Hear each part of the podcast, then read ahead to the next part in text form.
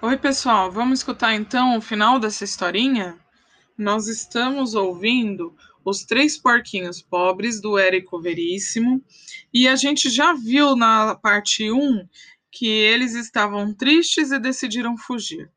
Na parte 2, o início da aventura deles, da fuga, e eu aconselho vocês a escutarem os dois primeiro antes desse, caso não tenham feito ainda. Mas vamos lá. Eles estavam imitando os três porquinhos do cinema. Então, eles pararam em frente a uma floresta e estavam com medo. Diz assim: Os irmãos pararam e se olharam desconfiados. Todos estavam com medo de entrar no mato e nenhum queria confessar. O que será que aconteceu? Estão com medo? perguntou Sabugo. Eu não, disse Salsicha. Eu também não, berrou Linguicinha. Continuaram a andar e entraram no mato. Para esconder o medo, puseram-se a cantar. As árvores todas taparam a boca com as mãos para não rirem. Os porquinhos iam cada vez se afundando mais na floresta. Sentiram fome e pararam.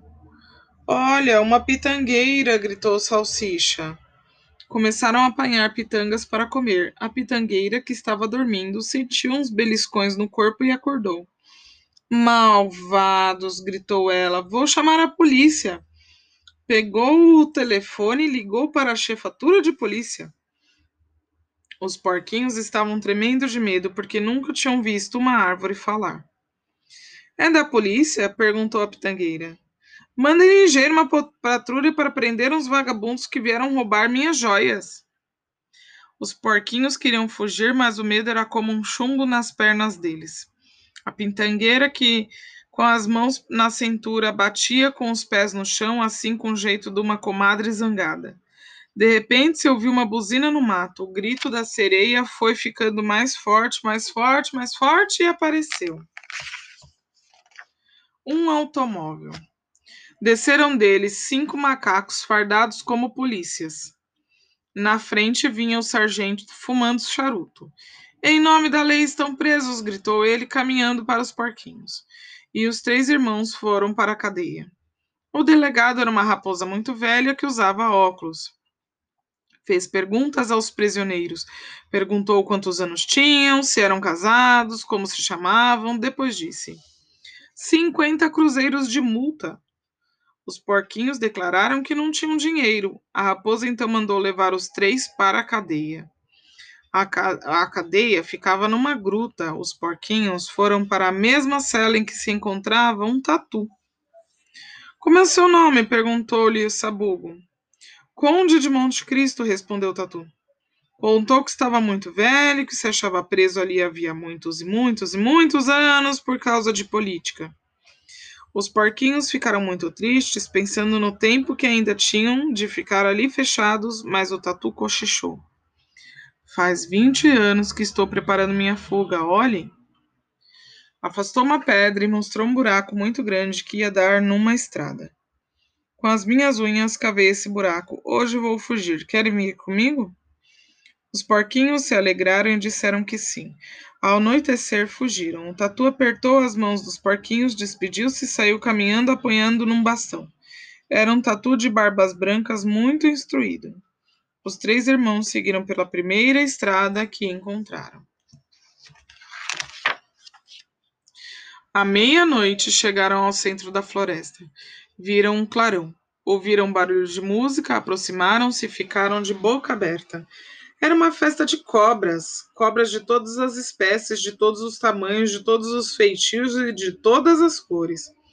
Os vagalumes trepados em galhos de árvores faziam o papel de lâmpadas elétricas para iluminar a festa. A orquestra era muito original. Cinco cobras pretas assobiavam e cinco cascavéis sacudiam os guizos e faziam acompanhamento de tambor. Bem no centro, de um círculo formado pelos espectadores, umas doze cobrinhas vermelhas e pretas dançavam vestidas como bailarinas. O que será que vai acontecer? Acho melhor a gente ir embora, disse Sabugo. Os outros concordaram e se foram. Encontraram depois uma festa de sapos.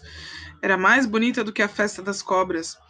Um banhado enorme, cheio de flores graúdas, em cima de cada flor estava um sapo verde. Bem no centro, em cima da flor maior, via-se acocorado o sapo mais gordo, que era o maestro. Tinha uma batuta na mão e com ela marcava o compasso. Os outros cantavam, segurando nas mãos o livro onde estava escrita a música e a letra. Os porquinhos ficaram encantados, nunca tinham ouvido em toda a sua vida vozes mais bonitas. As sapas cantavam fino, os sapos cantavam grosso. Havia um sapo barrigudo que era o mais baixo. Quando dava uma nota grossa, o papo dele descia e subia e as árvores estremeciam. O maestro fez um sinal, os sapos se calaram. Então o sapo baixo começou a cantar sozinho.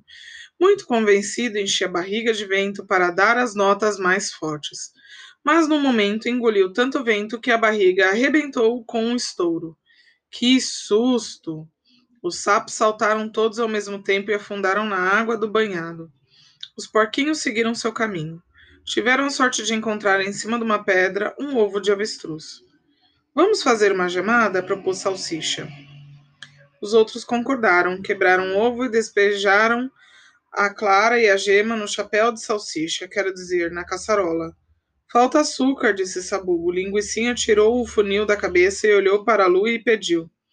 Vizinha Lua, a senhora pode nos emprestar meio quilo de açúcar? A lua foi à sua despensa ver se tinha ou não tinha açúcar em casa. E tinha. Tome, disse ela, despejando lá do alto a sua lata de açúcar. Salsicha ergueu o funil, o açúcar da lua caiu no funil e escorreu para a caçarola. Com a enxada, Sabugo bateu a gemada e os três mataram a fome que já estava fazendo a barriga deles roncar. Deitaram-se e dormiram. No dia seguinte, continuaram a caminhar e encontraram na estrada uma menina que estava colhendo flores, muito contente. Levava no braço um balaio e tinha na cabeça uma carapuça verde. Os três porquinhos bateram palmas. Olha a menininha do chapeuzinho vermelho, gritou Salsicha, que não sabia distinguir direito as cores. É mesmo, disse Linguicinha. É mesmo, repetiu Sabugo. Aproximaram-se dela. Cuidado com o lobo, disse-lhe Sabugo. Que lobo? perguntou a menina. O lobo mau, explicou Salsicha. A menina sacudiu os ombros e continuou a colher flores. Eu sei, falou Linguicinha. Tu és a menina do chapeuzinho vermelho. Não sou, respondeu a pequena. Meu chapéu é verde. Mas os porquinhos estavam doidos por entrar numa aventura igual à dos porquinhos do cinema e insistiram. É sim, nós sabemos. Não vais à casa da tua vozinha? Vou, respondeu a menina. Pois é, continuaram os porquinhos. O lobo comeu tua vovó. Nós somos os três irmãos valentes e vamos salvar a tua vida e a vida da tua vovó. A menina desatou a rir e disse: Nunca vi três porquinhos mais bobos em toda a minha vida. Ai, ai, ai. Vocês só prestam assadinhos no forno, enfeitados com uma salsa e rodelinhas de limão e uma maçãzinha na boca. Ai, ai, saiu pulando e cantando.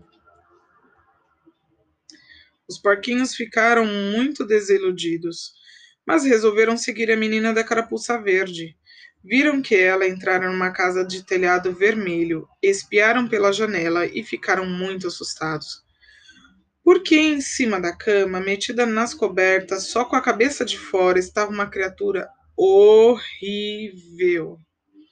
Olhos ferozes, cara enrugada, mãos e unhas grandes, dentuças afiadas saindo para fora da boca. É o lobo mau, disse Sabugo baixinho. De certo, já engoliu a avó da menina, disse Salsicha. Vamos salvar a pequena, propôs Linguicinha, que tinha esperanças de acabar noivo da menina do chapeuzinho vermelho.